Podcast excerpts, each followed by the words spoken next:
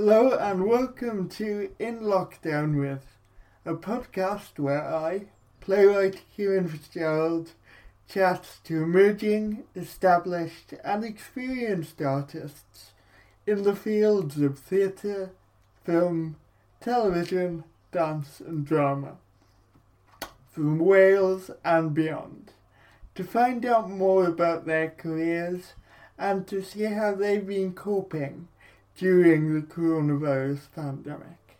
Expect laughs, gossip, and an insight into the careers of some of Wales's best known creatives. If you enjoy this podcast, please like and subscribe on Apple Podcasts and Spotify. Thank you. Hello and welcome to this episode of In Lockdown With, with me, Kieran Fitzgerald. Today my guest is the lovely Bronwen Lewis, who is a singer, musician. Hi Bron, how's it going?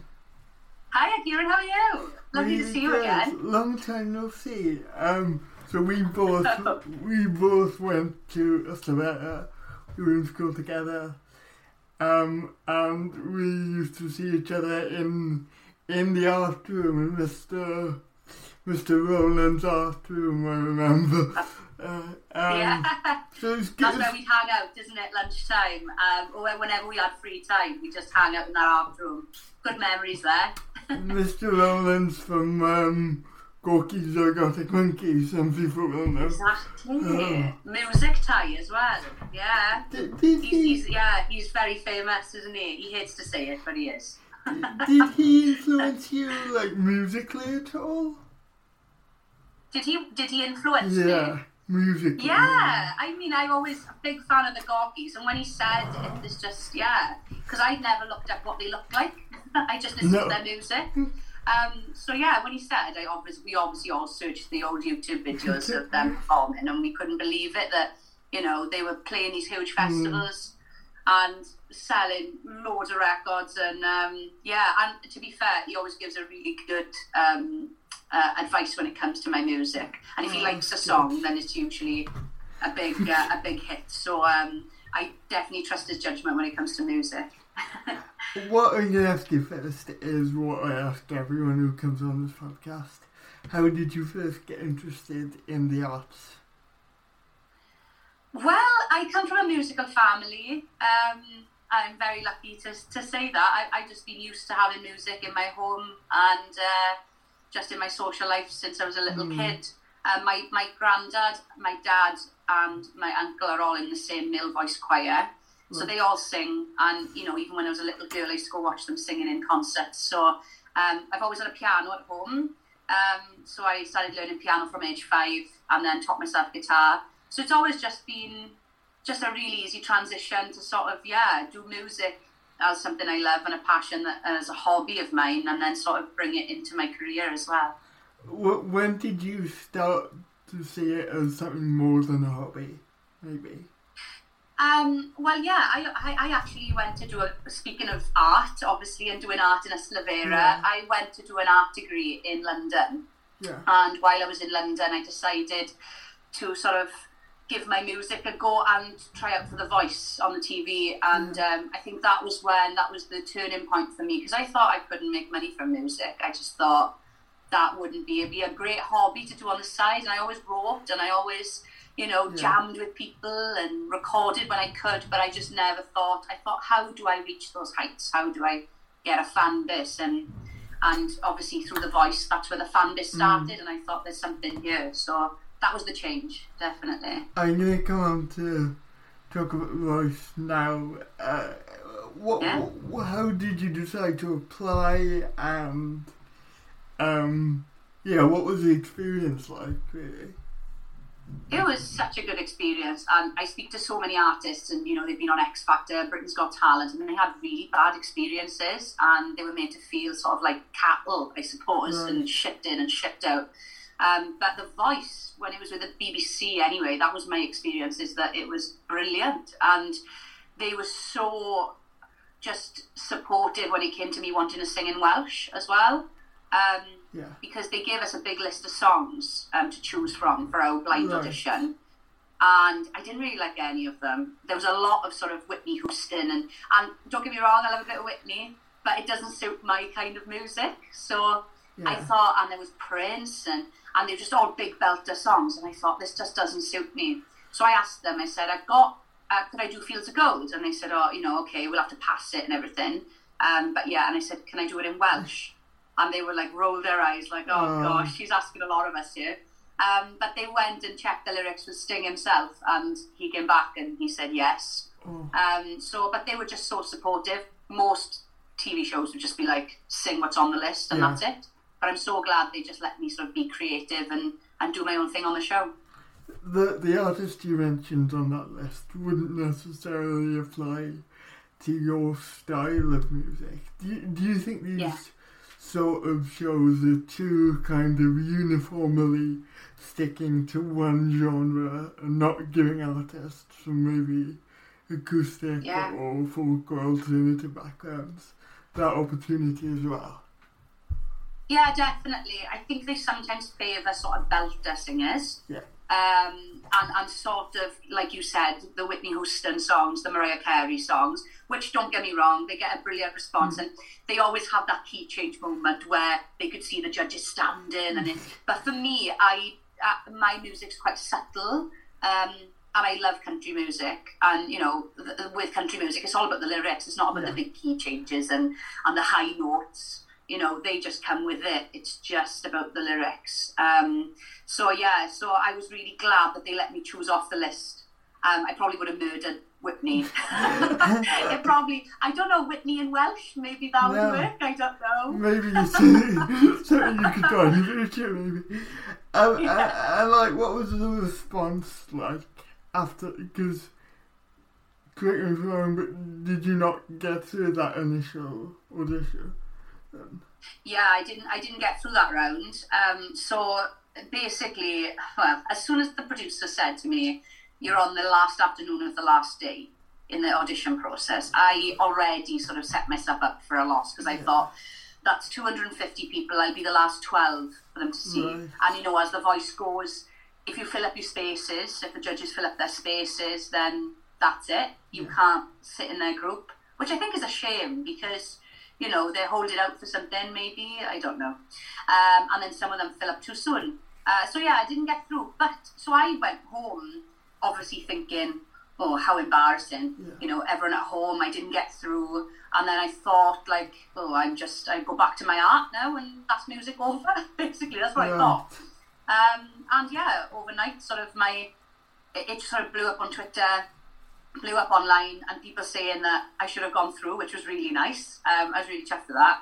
And um, and yeah, I just loads of interviews, loads of and, and the biggest thing was that I made Tom Jones cry, and Yeah. he's quite a tough tough cookie, I think. So um, so people people really liked that. That you know, I sang in Welsh, and people still know they they they say, oh, I've followed you since The Voice, which was 2013, nearly Wow. t- nearly 10 years ago. So um, it's really really nice that from something sort of I thought would be negative has turned into a total positive. And how important was it for you to give the Welsh language that sort of airing um, to the whole of the UK and even internationally? Yeah, it was just very important. I mean, both of us, isn't it, going to a Yeah. Welsh language school, we're sort of we're so used to it, and we think bilingually. And I've just always loved Welsh Welsh language music. I suppose in school, you sometimes think, oh, it's so uncool. But the older I got, the more I realised how mm. special the language is, and the more you appreciate it because you look around and you realise not everyone speaks it, and not mm. everyone. And when you sort of, I suppose, become an adult, a lot of people come up to you and say, I wish I could speak Welsh. I wish I kept my Welsh. And it makes you want to keep it more, definitely. Especially where we live in East Patawa. Like, very few of us speak Welsh here. It's like Yeah. when, you make that connection with someone and you Yeah. realise you, but that's really special, I think. Totally. Like language, like you said, isn't it? Brings people together and, and it makes those connections. And, you know, even singing in Welsh, you know, a lot of people, if they don't speak Welsh, then they can at least sing Mm. Or they Yeah. can sing Sosban Fach, you know. And uh, that's my biggest thing is that making it inclusive. That's why I do the translations, you know, because it's songs that people love and adore. And then if you add a bit of Welsh, it's like they're learning a little bit of language at the same time as listening to their favourite songs. So it's, it's, it's quite important to me. Um, I want to go back a little bit because um, you studied a foundation degree in art and design at Central St Martin's. Yeah. Uh, what was that like? Oh, it was great. I mean, living in London, going from a small village like Seven Sisters, yeah. um, where you know everyone, um, to a tiny flat in the middle of Hackney is a bit of a difference. um, a bit more expensive as well. Um, but I loved it. And um, I, yeah, I just I, I just could express myself. But I've got to say, my favourite sort of um, time when it came to my own art was was being in Ystalyfera. I think when you get a good teacher that sort of allows you to be free and to express yourself, like Mr. Rowlands did and, and Mr. Mika did, I think is special. And I didn't find that in St. Martin's. I no. felt like sometimes they were a little bit, I don't know, um, they had an idea of what they wanted in their head from you. Um, and they weren't sort of happy for you to sort of just explore and, and express. And it had to be with a little bit within a box, which it doesn't bode well with me because I do all abstract work. Um, so I'm, uh, you know, a lot of the time they'd say that doesn't look like, you know, say if I was drawing an apple, that doesn't look yeah. like an apple. And I said, well, it's my interpretation of an apple. but, you know, that, that sort of, I, I struggled with it but it's just a different way of learning. And coming from Mr. Rowlands and, and the, yes. the, the, amazing art room there where we were allowed to express ourselves in Ystalyfera, I think I was I was almost spoiled because that was special, you know, that, that course. In Ystalyfera, like we had all the facilities to be able to yeah. do anything we wanted artistically, really, and Aramika and Mr. Rowlands had the expertise to really kind of yeah. mentor us in anything we wanted to create, really. But it's totally. disappointing to hear that when you go up a level, to somewhere yeah. where the expertise should be more, that it wasn't mm. there actually. Yeah, it was a it was a shame, and that's the thing you said. You know, going up a level, and St Martin's is so well known for being one of the best art schools in the world. You know. I was what was lovely is meeting the people. I, I, met friends that I've got for life now from Brazil, um, from Dubai, um, yeah. from Japan. They came from all over the world to study. But I just felt like, like you said, you know, we were allowed, and, and it, it's not about um, teaching so much, is it art? No. It's more about sort of um, giving a student the space to create what they want to create Definitely. and giving them the confidence to do that as well. Um, I felt like my confidence did take a dive um, when I was doing the foundation course, and I sort of just created what I thought they wanted, which is, yeah. is never right. No. Um, so I finally, I think I've come back into my into the swing of it with my art. I, I'm doing I do all the album artwork for my own albums, oh, and um, I'm painting a lot. Lockdown got me painting because yeah. um, it's just you just want to express yourself in any way you mm. can, uh, get the anger out on the canvas. Um, but um, yeah, so I feel like I'm just being free again with art, and I think that's so important, isn't it? Like you know yourself, you just got to be, got to have that freedom yeah, of expression. Definitely, absolutely, and so important. So good to hear that you've got back into it over lockdown as well. yeah. um, and, and in terms of your process, like when you're songwriting and when you're creating visual art, do you have certain ideas and you think, oh, that's painting, that's a drawing, or that's a song? Or, or does it take a bit of exploration to decide what form an idea takes? That's really interesting, actually. Yeah, because um, sometimes, yeah, um, it'll be a bit of both. Because um, I've done some of the album artwork for some of my songs, and they sort of both come together in that sort of one entity. Um, but yeah, because I've been writing for the past year, so most yeah. of the time it's sort of like it's turned into a song rather than a than a drawing. Um, but yeah, it's just it's, with songs, it's sort of like my biggest inspiration is is is being aware of what's going on around me. So, um, you know, even if it's just when I'm sitting on a train and I'm overhearing someone's conversation and it sparks like an idea, um, or just you know watching a couple from the other side of the room. I sound like a stalker, um, but you know watching a couple from the other side of the room and thinking, oh, I wonder what their story is, you know, Yeah. and just just thinking of stories. And then obviously, I'm massively inspired by my family. My partner Kian is a massive, you know, uh, inspiration to me, and, I- and, I- and I and I write a lot about our relationship.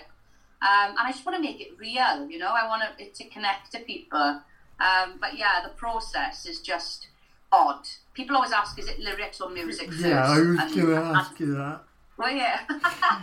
For me, it's lyrics Right. because you know I think a tune comes after. It's almost like I think I watched the Elton John film, and and uh, Bernie was the writer, and Elton Yeah. was the the, the the music, and and he'd have to have the lyrics first. And then work the music around it, and that's very similar to what I do. You know, you see rhythms in in the words, um, and you obviously the more poignant part of the lyrics, you might think of a chord that would suit that.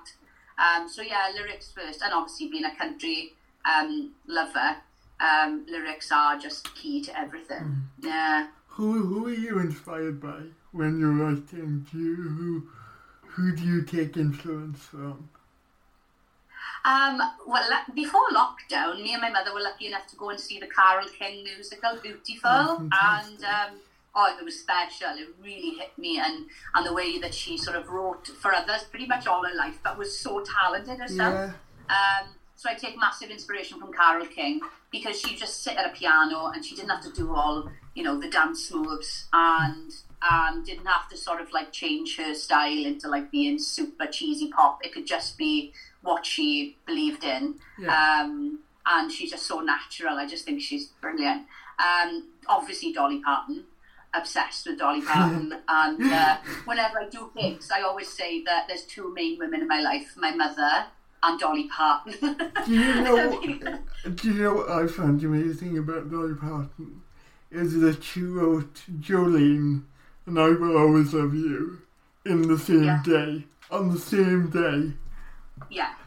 How much of a good day was that? I wonder how much coffee she had. I I would like a writing day like that. I'm telling. I know.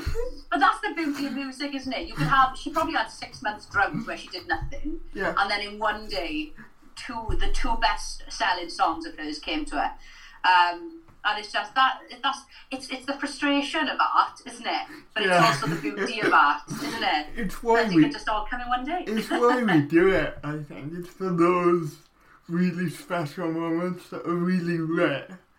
But when they happen, it's the best thing. You probably feel the same, but those little Yeah. moments are really special. Yeah, totally. And I always say, like, if you're working on a song for like three, four months, it's probably not going to be your best song. If a song comes in about 20 minutes and it just rolls off the tongue and it's just pouring out of you, I think that that's your hit, like, you know? Um, and for me, TRV is the one that sort of everyone sort of you know, I, it's, it's my most played on Spotify, it's my most played on YouTube, all that kind of thing. And TRV, I wrote in about 15 minutes. It just, you know, you know, it just came out. And I remember playing it in the kitchen to my mother, and my mother turned around and cried. And I thought, ooh, I'll keep this because if my mother cries, it's, it's, it's a good sign. It's a good quality check. Have you got certain people that you will share early versions of stuff with and people who can give you really early feedback? Or do you wait until it's at a later stage of developing it? Yeah, that's interesting. I've never been asked that actually. But yeah, I'm really protective. And it took a while actually for me to actually take criticism. Um, I think a lot of creatives are the same. We're so, it, what we create isn't just a product, it's us, isn't it? It's, we, take, we can't help but take it to heart because it's, it's, it's, it's us, it's what, it's what we are. Um, so um, at the start, you know, I would ask for advice from my parents or my partner, and if they said, "Oh, maybe you could tweak this, tweak that," I used to get really protected, almost like it was my child. I would be like, "No, it's perfect the way it is." But I've got better. I've tried to get better at taking criticism and taking feedback, um, and it's never really criticism. It's always like, you know, this could just make it even better than what Yeah. it is. Um, uh, so I, I am getting better at sort of taking feedback, and I do trust my family. because I know a lot of people out there. God, you see them, you know, on X Factor, you see them on the TV, and their parents think that you know that they are the world, they are an angel, and they can't do no wrong. The Whereas my parents, thing- they're very straight with me. Right. And if something isn't right, they'll tell me, which I'm so glad about, you know, because I can really trust what they say. And I may not always like it, but they're very, very honest with me. Um, and my partner's the same. Um, so if they say brilliant, then I know it's good. Um, so yeah, it's usually my parents and my partner and my sister that I um, I share my music with. Yeah. Uh, I want to talk about Pride next, which was oh, um, the Golden Globe nominated film um, that you appeared in in 2014. What was that? Yeah. What was that experience like? Oh, amazing. I, it's weird. I haven't really had bad experiences. you know, when people That's say good. working on films, working in talent shows, it's usually quite bad experiences. But oh, it was amazing. Uh, I remember sitting at home and I was in my pajamas um, in Seven Sisters. I, I'd finished art school, I'd done the voice, and there was just this lull. So, straight after the voice, there were just loads of people asking for interviews, and then, um, and loads of people, you know, wanting a piece of you, Yeah. and then it just, they always say it, don't they? It's the 15 minutes of fame, and then it kind of dips. Yeah.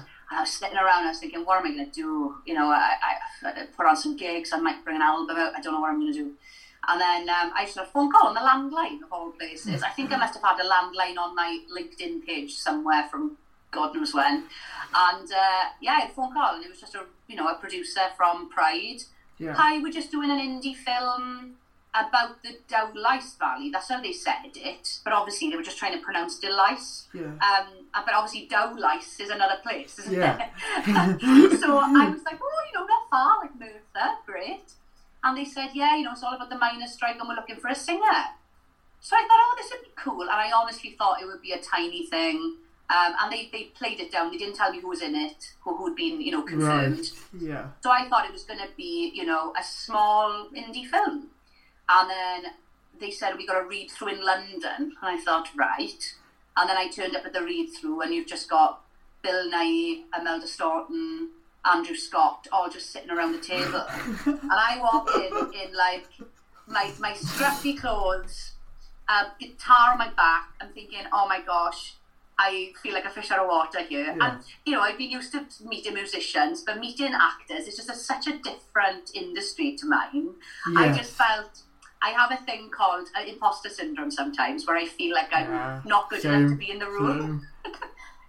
Do you have that yeah. sometimes? Sometimes, especially when it's someone that you admire and you look up Yeah. to. But it's like, how how do you deal with that? How do you deal with that? Yeah, it's just you've just got to tell yourself that it's just your mind telling you that, and no one in the room has told you that. No one in the room actually believes that, and it's almost like a fake it till you make it, really, isn't Yeah. it? It's just trying to come across as confident, and then you almost like trick your brain into into being that confident. Because people meet me, they're like, "Oh, Bron, she's so loud and confident," but you know, I'm physically shaking before you know radio interviews and and, and, and going on stage. But it's just you know getting yourself in that mindset of I'm, I'm good enough um, and I deserve Yeah. to be a. But yeah, turning up to that day, unbelievable. And they're just having a cup of tea, you know, next to Bill Nighy. but the read through went really well. And I realised, okay, this is going to be a bigger film than I expected. Right. And then I met the director, the, the people from Pathé, and yeah, just loads of different people. And I just thought, okay, this is going to be big. And then it did, and, and it's done so well. And there's a few whispers at the moment that it might be turned into a musical, um, which Wow. I am praying for because I just think it would just, like Billy Elliot was, I just think it'll be a huge hit. Well, and um, if they haven't got a composer attached yet, yeah, there's a job. There's a job going there. there's a job going there. Definitely. Hey, don't worry, I've already sent sent all the emails out, and I said, you know, be there with my bread and roses in hand. And uh, no, it's lovely. I'm still in touch with the director and the writer and all the cast. And uh, some of them came to my album launch in 2016, and uh, it's just lovely. They're just lovely people, and um, I couldn't have asked for a better first experience, really, in, in the acting world. So uh, yeah. are you are you tempted to do more acting off the back of that? That's- Oh, to be honest, I'm not a great actress, right? and I know, I know where my talents lie. I know I can act while singing because I'm almost I, I'm deep in the I'm deep in the song. But when it comes to acting lines, I me and my me and my partner during lockdown we did a lot of weekly quizzes with our friends, and we'd create these. We for every quiz we had to create a little video. Um, to show everyone, and it had a different theme every week. So we'd do like basically a scene. Oh, could you? I kept looking at the camera. I I forgot my lines. Um, and it's weird. It's, it, I'm, I'm a complete fish out of water. I don't know how you do it. Um, I'm a complete fish out of water when it comes to acting. Um, so I could definitely, I think I could sing in a film again. And I'd love to give acting a go. I just think I just haven't Yeah. had the right training, maybe. And I think it's a confidence thing, massively. I think it's a Um, confidence thing. Like, yeah. definitely. It- Yeah, I'd love to give it a go though. It's it's such an amazing world, isn't it? And uh, yeah, Yeah. fantastic. And you know, this moving on slightly, this period of lockdown, the last eighteen months, has been really difficult for musicians. Um, Yeah. You've been doing virtual gigs online, and you've gained a following on TikTok. What's it been like as a musician when venues have been closed, and has it been difficult to to keep going sometimes? Yeah, I think mentally to keep going, obviously financially comes into it too, but I think mentally, I think people have really struggled to like see the light at the end. You know, it just it felt like there was no end in sight. I think the first week of lockdown was the most terrifying, or maybe the first month, because at that point, um, all the venues were closing, and obviously being self-employed, um, all my you know concert bookings, all of my workshop bookings were just cancelling one after another. I think in one day, I had fifteen thousand pounds worth of work cancelled um, for you know the next few months, you know, and I just thought, what am I going to do? and at that point, the government hadn't said anything about you know giving help. Um, you know, luckily, sort of self-employed schemes came later in the Yeah. year, but that was just panicking, and I was just thinking, I can't just sit in the house because I was used to doing five gigs a week, you know. yeah. And I thought I should, I, I, one, financially terrified, and then two, ha, what am I going to do just sitting in the house and um, having all this time to myself? You know, I, I, I got my self esteem and confidence and adrenaline and endorphins from performing. Yeah. And I think that's what a lot of people have struggled with. I think after a gig, you've got that high, haven't you? And, Yeah. Or after a show or a, or, a, or, a, or a play, you've got that high. And you just want to go out and talk to people and speak to people. And, and, and you can't even sleep that night because you're just so full of endorphins. And I think losing that many gigs, so say five gigs a week, um, you know, those endorphins, they need to be replaced by something. And at that time, it was just bad news after bad news. You know, you watch Yeah. just watching the COVID numbers rising and, and being afraid for your family, afraid for your elderly relatives, you know. Um, it was just such a worrying time. But I know I had it better than others, and I think you've just got to keep that in mind, I suppose, don't you? Um, I haven't, luckily, I never, I haven't lost anyone to COVID, and that's the biggest thing. Health is Yeah, everything, you know. absolutely. I wouldn't say just, you know, open everything up early, um, you know, and, and, and stuff people's health. It's, it's, it's not a case of that. But yeah, it was it was amazing that people bothered to watch my virtual gigs. To be honest, I didn't expect that many. I I started it off as something just to entertain family Yeah. and friends because I knew a few of them said, you know, first week on Bron, could you do a gig just to lift our spirits a bit? We're so bored of the same TV. Yeah. Um, we've run out of Netflix things to watch. Um, so I said, yeah, okay. And I did the first one, and you know, to have hundred thousand views on the first Wow. virtual gig, I I never even done. I did it through my phone one? as well. Wow. Yeah, and I just did it through my phone. Never tried Facebook Live before. Didn't know how to do it. I just thought I'll set up my kit and then just press record and then Yeah. hope for the best. And it worked out. And people donated so kindly to me, um, which basically funded my next album and um, you know just helped me survive basically those first few months with no income. Um, and yeah, people were just so kind, and I feel like I know them all now. It's so weird. Oh, like I'll see them out amazing. and about, or I, you know, they're on my Instagram, and they talk to me like we are family, and I love that. I love that. But but it wasn't just people from Wales, was it? You had people from did you say Australia and America as well tuning in to watch you. you. Yeah, I had a, I had a man that lived in Shanghai that was originally from South Wales, and uh, he was stuck out there, couldn't get home, and uh, he was watching every week.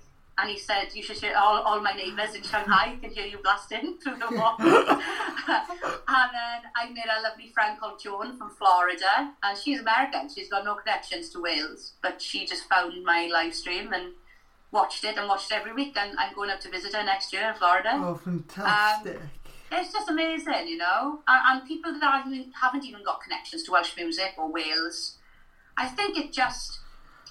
I, I think a lot of musicians maybe were not afraid, but just didn't want to do a live stream. And, and, and, there's so many risks, isn't it, with Wi Fi yeah. connection, uh, kit, sound. It's also yeah. important. But I just kind of just threw that out the window and I thought it doesn't matter if it if, if, if it closes off, it doesn't matter if the Wi-Fi drops. You know, people are just home and yeah. bored and lonely, and um, I think that's what hopefully people liked is that it was very just. Uh, it's my front room, yeah. and this is the front room. You can still see all the drawings yes. that people sent me um, oh, all over the wall. Look, oh, oh, my flags are still there. I, have, I can't I can't take it down. I, I no. can't let me take it down. Um, it means too much to me. So it's, yeah, you know, considering it was a pandemic, um, I look back at it, you know, the, the virtual gigs fondly, definitely. Yeah. And, in terms of writing during lockdown, were you able to write, or did you struggle with motivation? You've written an album, so I'm guessing yeah. that you were able to do a lot of writing. Yeah. Yeah, in the first week of lockdown, I wrote Ar Ddiwedd Dydd, which was my Welsh single from my album, and that's all about, you know, dim ond cariad sydd ar ddiwedd dydd, yeah. only love prevails at the end of the day. And that was all about, I think I just had to put something on paper. It's like a diary entry, isn't it? You just mm. need to express how you're feeling, especially if you're, you're in the arts. And, um, and yeah, pretty much eight songs out of 11 on the album were written during the pandemic. Um, and you know what? It's, I, I've spoken to a lot of creatives, and they did say, you know, when you're gigging five times a week, it's really rare you'll find time then to write. Yeah. Um, because obviously you're out and you're travelling and you're loading kit and performing and yeah. Um, so it was actually nice to have that time aside where I, I always had to force myself into sitting down and, and putting pen to paper, and um, some really good stuff came from it. Um, and just yeah, and just being inspired by people's stories, and I think we spent a lot of time on social media, didn't we? And connecting with people. And uh, yeah, I was really inspired by some of the stuff I saw. So um, yeah. really good. I'm really looking forward to listening to the album. But before we talk about that, um, through your TikTok, you performed Welsh language covers of famous pop songs. I was wondering what were your thoughts on the current state of Welsh language music and what can be done to increase the visibility of it, maybe outside of Wales. Yeah. Um, well, yeah. Well, for me, Welsh language music, I've always been inspired by it. You know, from the likes of Dafydd Iwan to Caryl yeah. Parry Jones and Gwyneth Glyn. Um, I've always loved it, but obviously there's it's it's it's been quite a niche market for quite a while, and I think what we're realizing now is we have to th- think of different ways to sort of get the language out there that is interesting to not only people my age, people in their forties and yeah. their sixties or whatever, teenagers as well, because they are the ones that are gonna I think take the language into the future. Yeah. You know, they are the ones that are going to continue to speak it as adults. And they are the ones that are hopefully going to send their children to uh, Welsh primary schools and Welsh comps, yeah. and um, and I just think you know when you make it uncool at a school level, they'll just take. There's so many friends I've got now that you know I had to continue to speak Welsh because of my job, and I'm so glad I did. Um, a lot of friends, you know, that are my age, they only finished school, you know, nine, ten years ago, and they've lost their Welsh completely um, yes. because they felt in school that maybe it was made to be a bit regimented or a bit too formal and it was almost made to be a rule. And you know what teenagers are like. You give them a rule and and they'll try and rebel. And um, I, I don't know yeah. about you but I didn't really appreciate it until about two or three years after leaving school when I was in uni. It, like when I left it didn't seem like a big thing. But a couple of years later you realise oh I'm not yeah. using it as much No, totally. And, and you notice how quickly it fades as well. You Yeah. notice how quickly it sort of becomes difficult. And you really got to think of of conversation and um, and you do appreciate it. You know, say like you said, isn't it connecting with people, walking into a pub and hearing Welsh and being able to answer someone at the Tesco till even, you know, and in Welsh, knowing that they speak Welsh. It's great. Um, but for me, the TikTok was a way of connecting to a younger audience. Yes. Um, because to be fair, all my older audience all love Welsh music anyway. um, a lot of them are Welsh speakers, um, but I knew teenagers and, and sort of even people my age were the hardest to get on board when it came to the Welsh Yeah. language um, because there's so many cool English artists out there um, to choose from. Um, and you've just got to make it, you know, shiny and exciting and fresh. And uh, and I hate it. I hate it when people say the language is dying. You know, that it grinds my gears because it's not. It's it's thriving. It's being spoken. Um, and um, you know, when people say, "Oh, what's the point in learning a dying language?" You know, I just I I, I, It's- it's- oh. it grinds my gears. Yeah. You know, because it's not. Um, and, and I think we should be so proud that we've got such an ancient, beautiful language that just sounds so good with Absolutely. music. Absolutely. Yeah, And, and you've got artists coming through like yourself, like Gwilym, people like Al Lewis, really Yeah. exciting music in the Welsh Yeah. language, which is so important for getting those young people on board, I think. And, and things like Carboil as well, Yeah. really highlighting the quality. festivals. Yeah. Yeah. making it making it modern and making it so it doesn't have to be you know a night at the proms at the Eisteddfod. It can be you know you go and see it with your mates in your wellies, you know, Absolutely. and, or go and see a, rock, a Welsh rock band in the tram shed, you know, and and Definitely. and that, that that's you know making it cool. Um, and to be fair, I've got a I've got a Welsh playlist on Spotify just called Cymraeg, and it's just full of Welsh artists. Gwilym's on there, Al Lewis is on there, Yws Gwynedd is on there, and uh, there's just so much out Yeah. there, and, and I feel like it just needs to be highlighted and pushed into the yeah pushed into the forefront. And I, kind of on this theme, really, you run workshops in schools and colleges and unis. What are the challenges of kind of engaging with young people during those workshops? What, what kind of workshops do you run, first of all? Um, so I run songwriting workshops. Um, so we write either songs from scratch or we create our own translations of famous pop songs, like I do on TikTok. Yes. Um, and then I also finish with a big gig then at the end of the day because you mentioned the word gig and they think it's really cool, you know. So, um, but the biggest thing for me, I'm not a teacher, so if I walk in and I try to be like a teacher and I try to sort of talk down to them, it's just not going to work. So I act like a friend from word go, um, and I just level with them. Uh, you know, I, I know how how I wanted to be spoken to as a teenager, um, and you just got to keep that in mind. And maybe you know, some people forget that, don't they? You know, They do. how would you have reacted if, if someone, you know, told you to be quiet or, or told you to sit down or, you know, or just spoke to you, you know, like you're a child when they're a teenager. So, um, biggest thing for me is just meeting them halfway when it comes to their music taste. Um, if they like heavy rock, brilliant. Let's let let's write a heavy Yeah. rock tune. You know, if they like rap, let's write a rap. Let's go for it. You know, not giving them any limitations, because that's the whole point of music. It's just Yeah. expressing yourself. Um, and I've had brilliant, um, just been a brilliant response. I've worked with, you know, um, so many children that are, you know are also on the spectrum, um, autistic children, and they get so much out of it. It- It's, it's incredible how, how, how easily they, they express themselves. Um, and it's just lovely to see. And, and what, what's great as well, you know, like a lot of teachers will come up to me and say, I never would have thought that person would have got up on the mic. Uh, Because in class, Yeah. they're very quiet. But then, and then also she, she said, the loudest one in the class, that's normally, you know, the jester, has been really quiet today. So it's funny, you see people and children come into their own when it comes to music, um, or not, and, and hopefully get a, an, you know, get see their vocation. I want Yes. people to see what I do and go, I want to do that.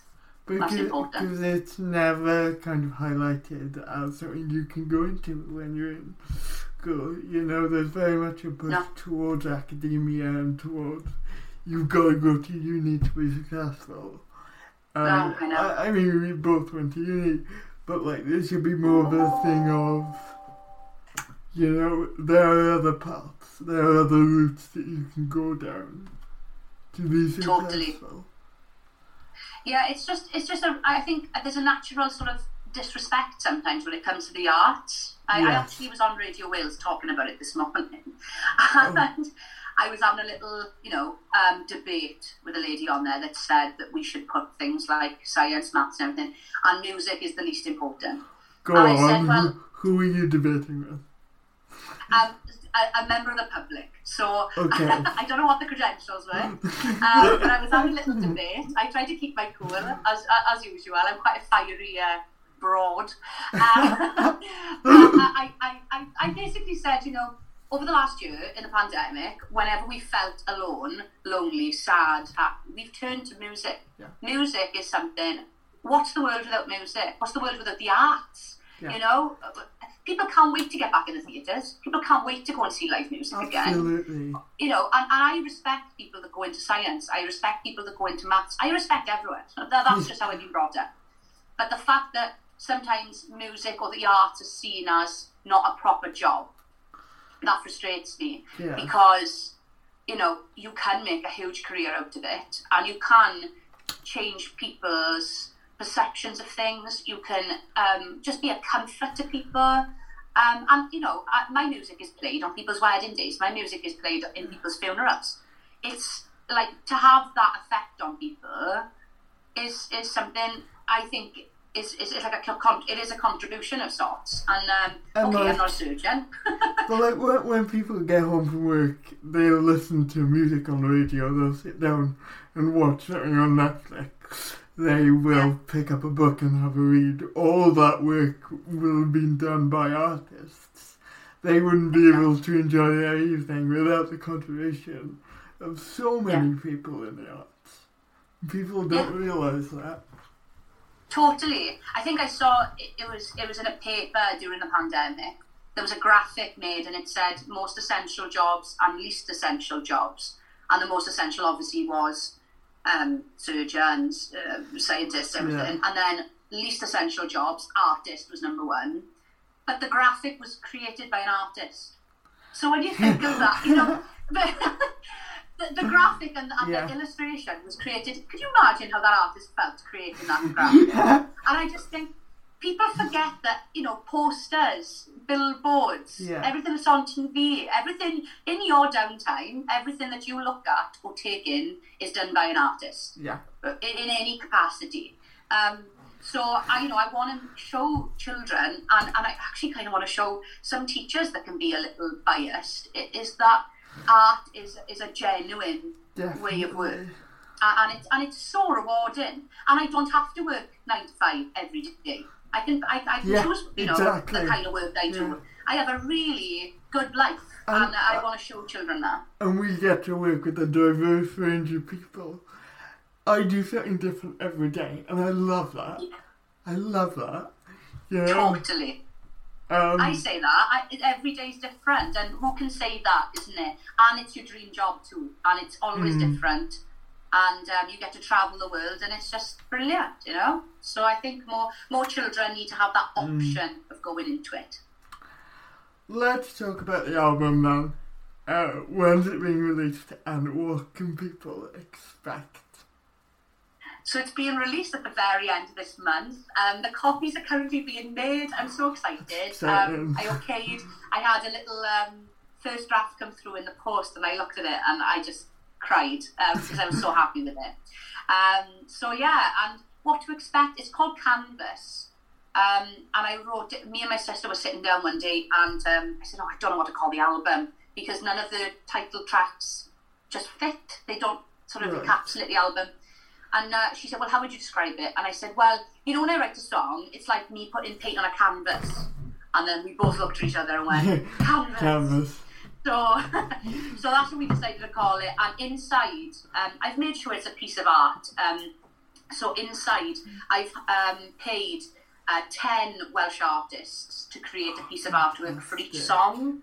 Um, and their the lyrics to the song and their artwork is the other side. And I want people to, you know, sit at home, listen to it, and look through the lyrics and look at the artwork and see how these artists were inspired by my work. And it was really important for me as well to give back because I was I had so many donations during the pandemic to give back to um, local artists and Welsh artists, you know, because they've had a hard time too.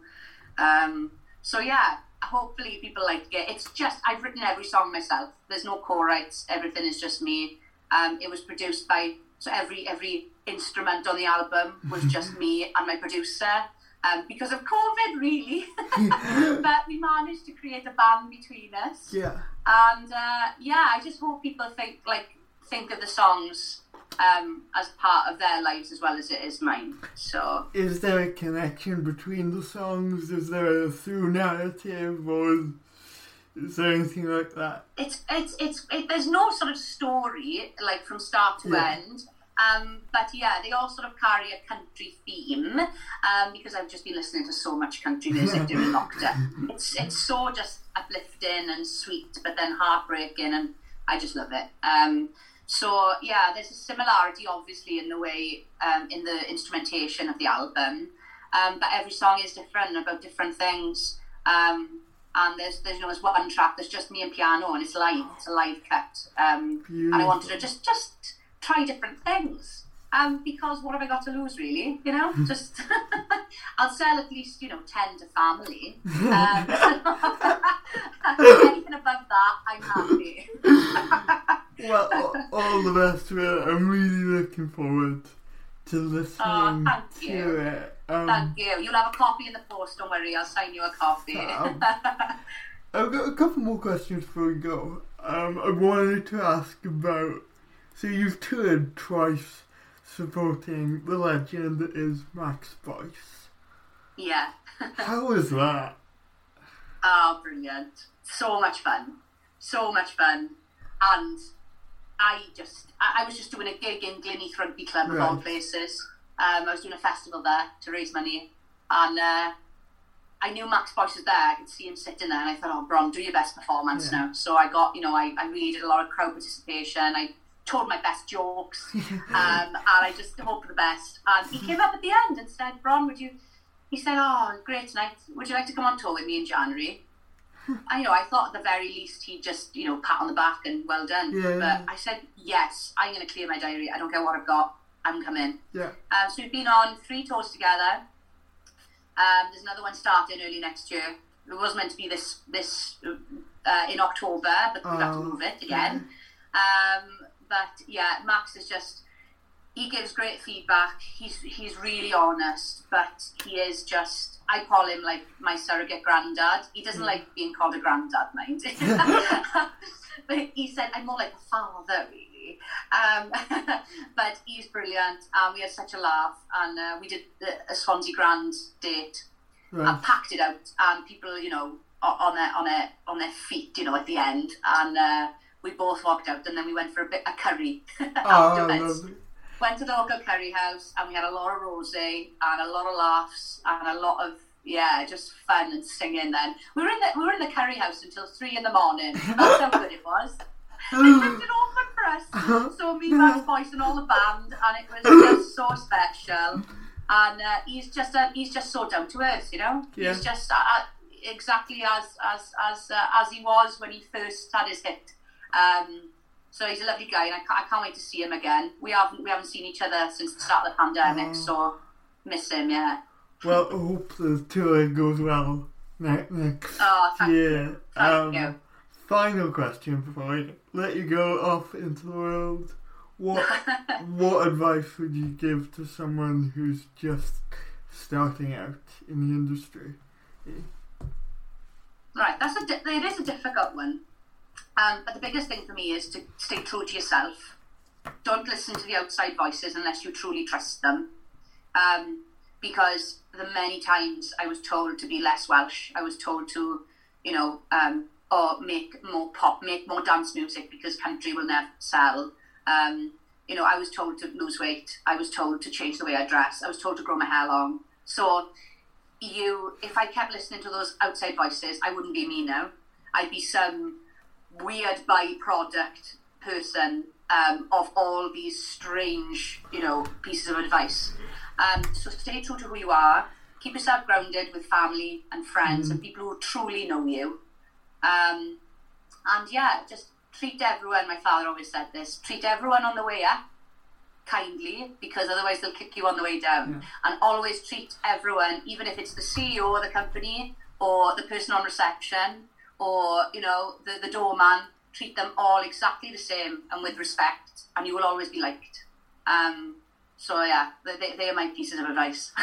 Thank you, Ron. It's been lovely, like catching up and Oh, it's Yeah, been lovely. You've asked such lovely questions. It's been you've asked questions I've never been asked before. So thank you very much. Thank you. um, that's about it for this episode of In Lockdown Rhythm, but hopefully on the next episode, or the episode after, it's not confirmed yet, but I will hopefully very excitingly be talking to Michael Sheen. But I'll confirm that as soon as I know. Oh wow! I know, Oh, I can't wait. Fantastic! Oh, I can't Um, wait to see that. How brilliant! I'm really excited about it. But um Oh, fantastic! Oh well, I'll be I'll be tuning in for that one definitely. But um, for now, it's bye bye from me and bye bye from Bron. Bye bye. Thank you for listening to this episode of In Lockdown with. The podcast is written, produced, and curated by me, Kieran Fitzgerald. Thank you to all my guests for taking the time to appear on the show. If you enjoyed this episode of In Lockdown with, please consider liking or subscribing on Apple Podcasts or Spotify. And I'll see you next time for another interview.